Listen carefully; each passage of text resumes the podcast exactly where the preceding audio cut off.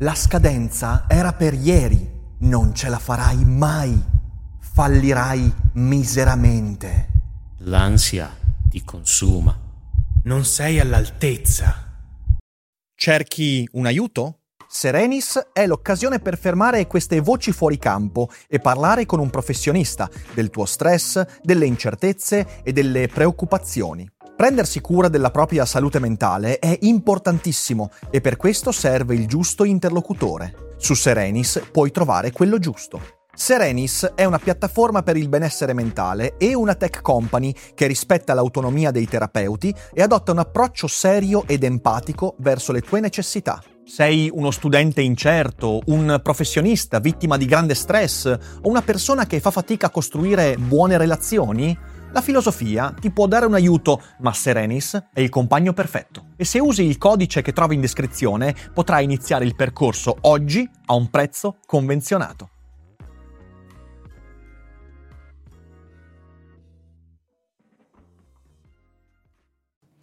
La strada verso l'inferno è la stricata di non è quello che pensi, è la stricata di gratificazioni incondizionate. E sembra paradossale perché noi tutti cerchiamo la gratificazione, ma com'è che fa la gratificazione portarmi all'inferno? Ne parliamo in questo Daily Cogito, come sempre, dopo la sigla.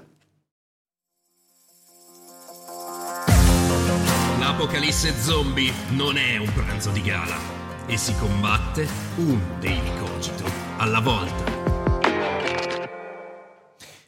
Mai dovrei vedere con sospetto la gratificazione, il sentirmi gratificato per qualcosa? In fin dei conti, sentirsi bene piace a tutti e certamente è così. Avere un premio dopo uno sforzo è un incentivo a fare meglio la prossima volta, certamente. L'elogio per un lavoro ben fatto concorre a una felicità duratura, assolutamente sì. Il piacere che consegue a una fatica è carburante per fare ancora meglio quella fatica. Sono tutte cose verissime, ma se rovesciamo questi termini, succede un disastro Infatti, se veniamo premiati per convincerci a fare lo sforzo, capitano problemi non indifferenti. Quando cerchiamo l'elogio per il fatto di promettere il lavoro, eh, inciampiamo in modo molto pesante e tragico. Se vogliamo conquistare il piacere prima della fatica, ecco che tutto crolla velocemente ed è esattamente quello che sta succedendo oggi. Stiamo dando un ruolo alla gratificazione che essa non dovrebbe avere. Sta venendo messa prima di ciò di cui dovrebbe essere l'eventuale conseguenza e tutto questo trasforma la vita in un inferno, ma non ci sembra perché sembra un inferno piacevole. Vorrei quindi discutere con voi del ruolo della gratificazione e anche se non siete d'accordo con quello che dirò, mi raccomando seguite fino alla fine perché il ragionamento ha una sua linearità e serve ascoltare con attenzione. Prima di farlo però lasciate che mi prenda due secondi per darvi qualche annuncio. Il mese di novembre ha alcuni eventi dal vivo, come spesso capita. Riusciremo a vederci infatti il 15 novembre a Schio insieme a Sebastiano Zanolli per un altro incontro di filosofia della libera impresa, che è un incontro che ha avvicinato imprenditori e non solo, anche giovani che vogliono addentrarsi nel mondo del lavoro, capire cosa significa affrontare le difficoltà nel mondo del lavoro e tante cose interessanti. Con Sebastiano, Sebastiano parleremo di filosofia, di imprevisto, di gratificazione e sarà molto molto interessante. Quindi siateci, link in descrizione o sul sito dailycogito.com e poi ci vediamo anche a Bologna il 23 novembre al Teatro Deon per il mio monologo fra libertà ed eresia, le vite di Spinoza. È un monologo che mette insieme filosofia e satira ed è molto interessante, divertente e siateci perché non mancano poi così tanti posti, quindi non perdete tempo, andate a recuperare il link per prenotare lì in descrizione, ok? E ci vediamo a Bologna. Ma adesso non perdiamo tempo e veniamo alla gratificazione. Don Camillo, io da piccolo lo vedevo sempre perché i miei amavano Don Camillo e io so le battute a memoria e anche se è molto tempo che non vedo quei film, comunque me le ricordo e c'è questa scena in cui a un certo punto Don Camillo dice a Peppone prima il dovere, poi il piacere. Ed è una frase così semplice, così lineare, così insignificante, che però è diventata una regola di vita perché i miei genitori me la davano come regola quando ero piccolo. Prima fai il tuo dovere, che poteva essere riordinare la scrivania, mettere a posto i vestiti, e poi avrai la tua gratificazione, anche se nessuno te la può promettere. E questa è una cosa molto importante. Vedete, quella frase di Don Camillo descrive un rapporto gerarchico che esiste fra ciò che si deve fare e quello che in conseguenza vorrei conquistare. Ed è una cosa importante perché spesso noi perdiamo di vista questo concetto. Infatti tutto ciò ha a che fare con una cosa proprio semplice, il significato esistenziale. Ha a che fare con il modo con cui ordiniamo la nostra vita. E questo mica lo dico io, lo diceva Marco Aurelio, quando nei suoi pensieri scrive questo passo. Al mattino quando sei riluttante ad alzarti, ti venga subito in mente mi alzo per assolvere il mio dovere di uomo. Ancora dunque mi lamento se vado a fare ciò che, per cui sono nato e ciò per cui sono venuto al mondo? O per questo sono fatto, per riscaldarmi fra le coperte? Ma è più piacevole sei nato allora per il piacere? Insomma, per provare sensazioni, non per agire? Non vedi le pianticelle, i passerotti, le formiche, le api come assolvono il proprio dovere, come contribuiscano singolarmente all'ordine universale? Ma tu non vuoi assolvere il tuo dovere di uomo, non corri verso ciò che è secondo la, natu- la tua natura. Ma bisogna anche riposare. Certo, lo dico anch'io, e la natura ha posto una misura anche per questo, come l'ha posta per il mangiare e il bere, eppure tu travalichi la misura, travalichi ciò che ti è strettamente necessario, ma non nell'agire dove ti mantieni nei limiti del possibile. Non ti ami infatti, perché altrimenti ameresti anche la tua natura e il suo volere. Altri, amando il loro mestiere, si sfiniscono nelle proprie attività senza nemmeno lavarsi e senza mangiare. Tu invece stimi la tua natura meno di quanto stimi l'arte del cesello, il cesellatore, la danza, il danzatore, i soldi, l'avaro o la gloria, il vanitoso. Ma questi, quando facciano qualcosa con passione, non vogliono né mangiare né dormire, piuttosto che non accrescere ciò per cui si distinguono. A te invece le opere di pubblica utilità appaiono più insignificanti e degne di minor cura. In tutto questo passo così super mistico, così motivante, una frase importantissima, cioè il fatto che tu non corri verso ciò che è secondo la tua natura. E ciò secondo cui tu sei, eh, hai il tuo ruolo è proprio il dovere, secondo Marco Aurelio. Ecco, vedete, questo passo mi fa dire una cosa fondamentale, mi fa dire che il dovere che oggi viene spesso dimenticato e viene visto come un'imposizione di altri, nel pensiero di Marco Aurelio è il dovere verso se stessi. E questo aspetto noi l'abbiamo dimenticato, perché siamo immersi in un sistema nel quale la gratifica, il piacere, la soddisfazione, ha preso un ruolo totalmente diverso rispetto a quello che aveva. Vi faccio un esempio. Nell'economia comp- comportamentale, che è una disciplina molto interessante di cui anche ho citato in passato svariati libri, c'è il concetto di nudging, ovvero la spinta gentile. Nudge, La spinta gentile, è un libro famosissimo dei, degli antropologi, economisti comportamentali Thaler e Sunstein, e questo pensiero eh, fondamentalmente propone un'immagine dell'uomo per fargli fare delle scelte edificanti, corrette, giuste, dandogli dei micro incentivi, ponendogli di fronte la possibilità di non compiere scelte infauste, sfortunate, sbagliate, dandogli dei piccoli disincentivi, la spinta gentile dall'una o dall'altra parte. Ecco, per quanto questo sia un pensiero proficuo e non voglio risolverlo in poche parole, evidentemente, questo atteggiamento un po' ci ha convinti eh, a strutturare sistemi di gratifica e disincentivo a priori che premiano e a volte puniscono prima di compiere una buona o cattiva scelta. Abbiamo parlato recentemente con Francesco, eh, Francesco Toniolo della gamification, ovvero l'idea di rendere tutto quanto, dalla scuola al lavoro, alla comunicazione, alla politica, alla democrazia, alle relazioni, tutto gamificato, ovvero giochificato, divertente, di intrattenimento, appassionante. Ecco, la gamification è figlia del nudging e dietro la gamification e il nudging sta l'idea che tu per fare una scelta che va a tuo vantaggio, o ancora meglio, per compiere il tuo dovere, come studiare per fare il tuo esame, abbia bisogno di piccole spinte continue, impercettibili, che ti traghettano verso la scelta giusta. E questo ha a che fare con la gratificazione. In Nudge di Thaler e Sunstein ci sono tantissimi esempi. Nella mensa scolastica eh, ci sono da un lato la pasta eh, vegetale col pomodoro ed è sana ed è eh, senza grassi aggiunti, dall'altra parte c'è l'hamburger. Io cos'è che faccio? A chi sceglie la pasta do anche per esempio un piccolo gioco, un piccolo gioco divertente, mentre chi si piglia l'hamburger no, si piglia solo l'hamburger. Questo nell'economia comportamentale del nudging porta, sto facendo una grande semplificazione, un maggior numero di studenti a scegliere la pasta al pomodoro invece che l'hamburger e così via dicendo. Leggete il libro perché è molto bello. Ovviamente questo ha le sue ragioni d'essere, però dietro, secondo me, nasconde dei problemi. Infatti ci dimentichiamo di nuovo del eh, significato del dovere e mettiamo la gratificazione in un posto in cui, secondo me, non dovrebbe stare.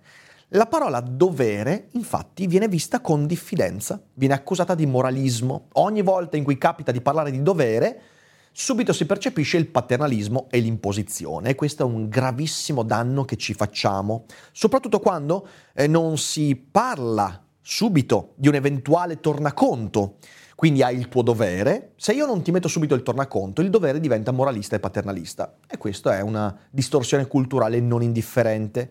E la responsabilità di conseguenza, quella individuale, nei confronti degli altri e di me stesso, fa la stessa fine. Se parli di responsabilità, sei sei un paternalista, uno che ti rompe le balle, che non si vuole divertire, via dicendo. Ora, la gratifica in questo sistema di pensiero non è più la conseguenza positiva che premia chi si è preso le sue responsabilità, che è il modo corretto di pensare alla gratifica. No, diventa la condizione a priori per eventualmente rispondere a un dovere, che perciò diventa opzionale.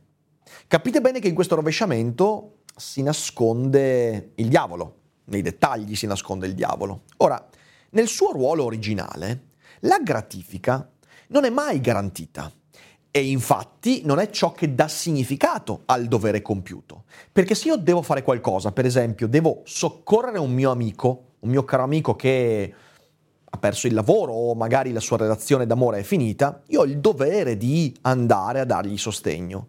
Il significato di questo dovere non sta nel fatto che poi il mio amico mi darà una gratifica, mi sorriderà o che ne so, mi pagherà il mutuo. Non è questo che mi spinge a dare significato a quel soccorso, a quell'aiuto. È l'aiuto in sé per sé, ma soprattutto è la relazione che io e lui abbiamo e il fatto che magari io facendo così riuscirò a approfondire quell'amicizia ed essere ancora più determinante nella sua vita. Questo dà significato a quel soccorso.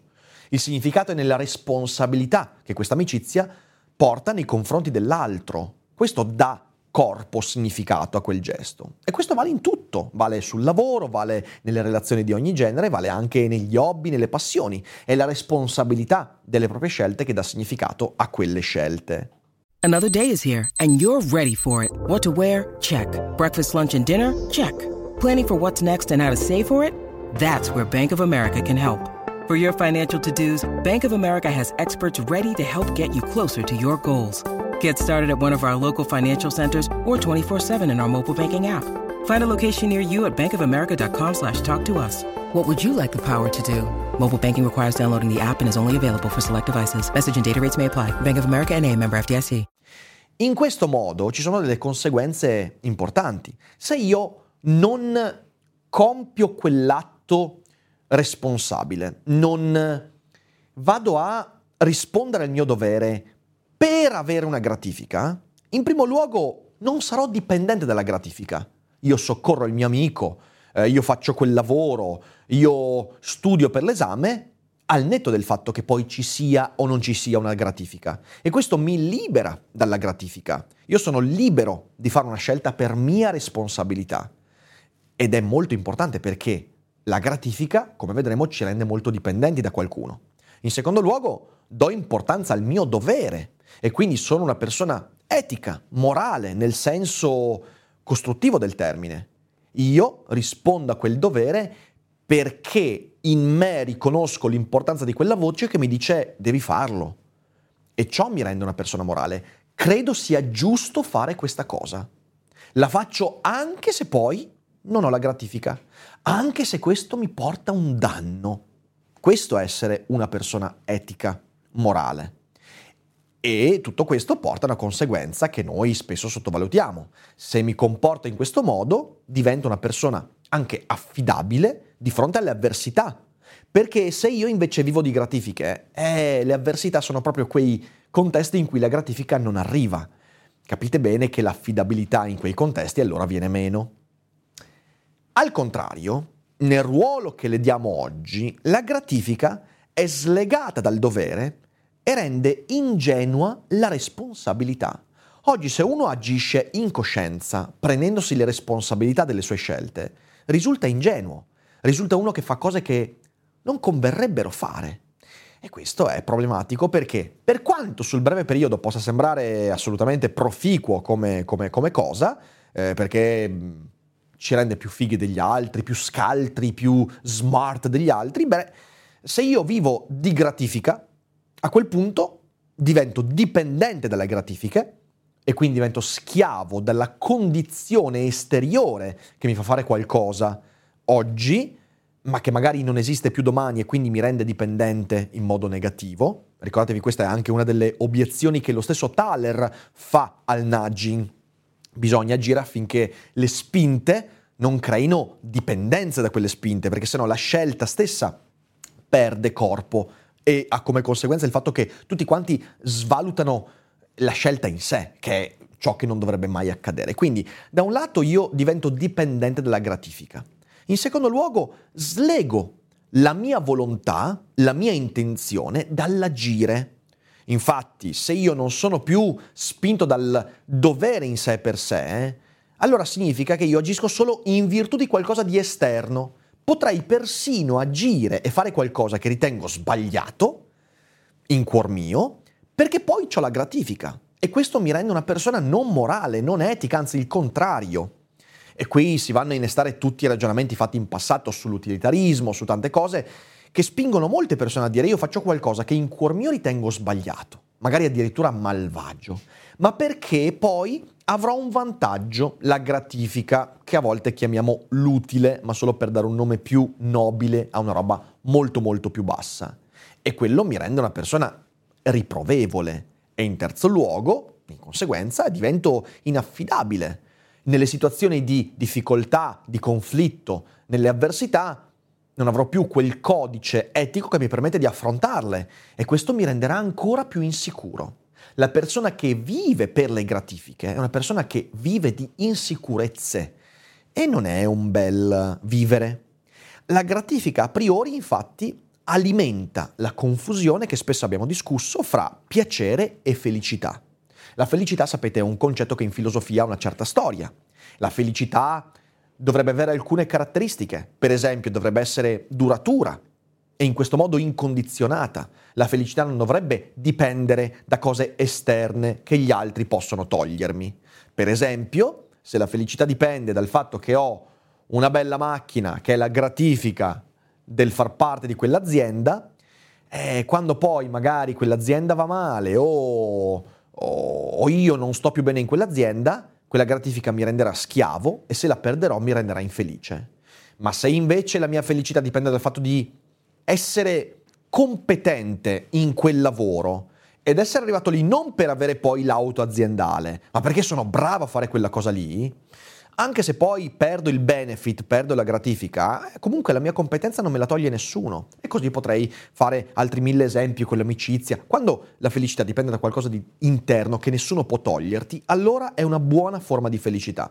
La felicità deve essere quindi legata non tanto all'essere estatici, sereni e tranquilli e contenti, ma legata alla capacità di fronteggiare le avversità. Una persona felice è una che di fronte al lutto, di fronte al, al fallimento, di fronte all'insicurezza, riesce a rispondere in modo consapevole, senza nascondersi. Questa è una buona forma di felicità.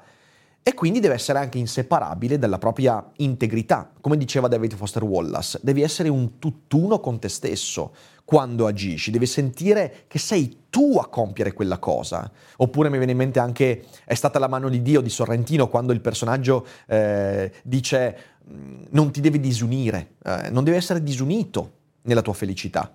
Ed è questo un senso della felicità. La gratifica a priori è tutto il contrario. La gratifica, la gratifica, a priori dipende sempre da qualcosa di esterno, dalla macchina, dalla pacca sulla spalla, dal like.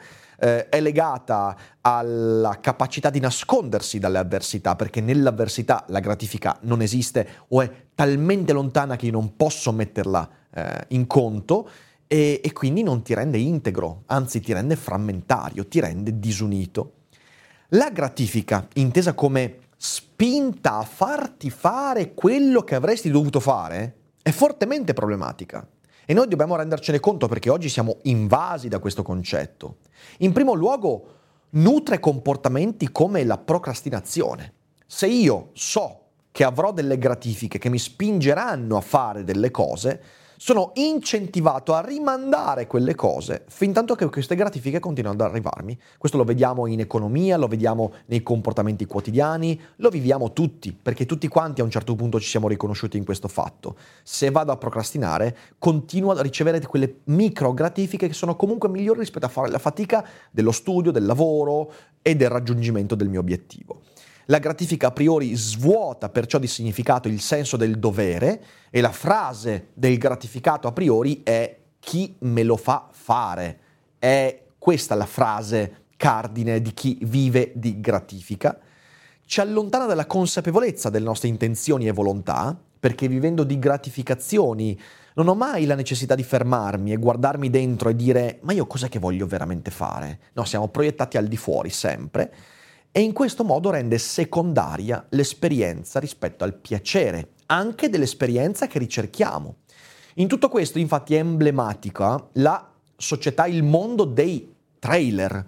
Oggi quando un film esce al cinema, ormai siamo invasi da una quantità talmente inverosimile di trailer, di hype marketing, di aspettativa, di recensioni a priori, di modi per convincerci che ci sentiamo già spesso gratificati da quei contenuti ben prima che il film emerga. Ecco allora che quando il film emergerà, siamo stati così tanto gratificati dai modi con cui volevano spingerci a vedere quel film, da essere quasi inerti poi di fronte al film stesso.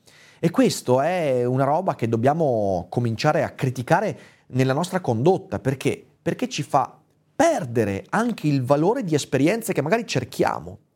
La gratifica a priori è la caratteristica del mondo che ha espulso il dolore come vettore di significato. Oggi noi non crediamo più che nella sofferenza possiamo trovare significati, ordini, eh, cose costruttive. Pensiamo che il dolore ci porterà soltanto male, che la sofferenza vada soltanto evitata. C'è una frase di Aldo Palazzeschi in cui si dice una cosa molto saggia. Scrive maggior quantità di riso un uomo riuscirà a scoprire dentro il dolore, più egli sarà un uomo profondo.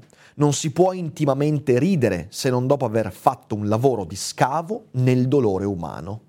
E qui c'ha perfettamente ragione. Il problema è che la società della gratificazione a priori inevitabilmente ti racconta il dolore, la fatica e la sofferenza come qualcosa da nascondere, da evitare a tutti i costi. E questo, se vogliamo, è il più grande danno della società della gratificazione a priori, che noi assecondiamo perché noi vogliamo sentirci gratificati no matter what, non importa cosa abbiamo fatto. Vogliamo il like, vogliamo la popolarità, vogliamo la pacca sulla spalla, vogliamo l'incentivo, vogliamo tutto quanto, vogliamo il trailer del teaser del film che magari poi non vedremo neanche perché vogliamo sentirci intrattenuti, gratificati in quell'infinite jest che ormai ha invaso ogni interstizio alla fine dei conti bisogna essere un po'... stare un po' allerta. Chi educa a suon di gratifiche sta cercando più o meno consapevolmente di renderti a lui dipendente, perché quando poi la gratifica verrà a mancare, che cosa farai? Dov'è che troverai il significato? E ti metterai a cercare di nuovo quella gratifica, un po' come una dipendenza da una sostanza tossica. Chi si è convinto dall'altra parte che la gratifica sia la parte significativa dell'esperienza, sta disegnando un bel sentiero verso l'inferno, perché sta proiettandosi verso un futuro dove, quando l'avversità giungerà, lui non avrà più il coraggio di affrontarla, non avrà più la capacità di saltare l'ostacolo, ma cercherà quelle gratifiche che non sono strumenti per affrontare le avversità, ma solo per nascondersi. E lì, signore e signori, rimaniamo immobili, inerti e forse un po' gratificati, ma senza significato. Perciò questo era il ragionamento che volevo fare oggi e spero che sia stato comunque un ragionamento utile per chi mi ascolta. Credo che nel mondo dei social network questi siano ragionamenti importanti da fare, perciò ditemi voi con un commento cosa ne pensate. Adesso eh, leggiamo sicuramente la chat per chi è in live, se siete invece in differita, beh, guardate il link in descrizione mi raccomando e noi ci rivediamo al prossimo video e condividete Daily Cogito per farlo conoscere alle persone lì fuori. Grazie mille e buona serata.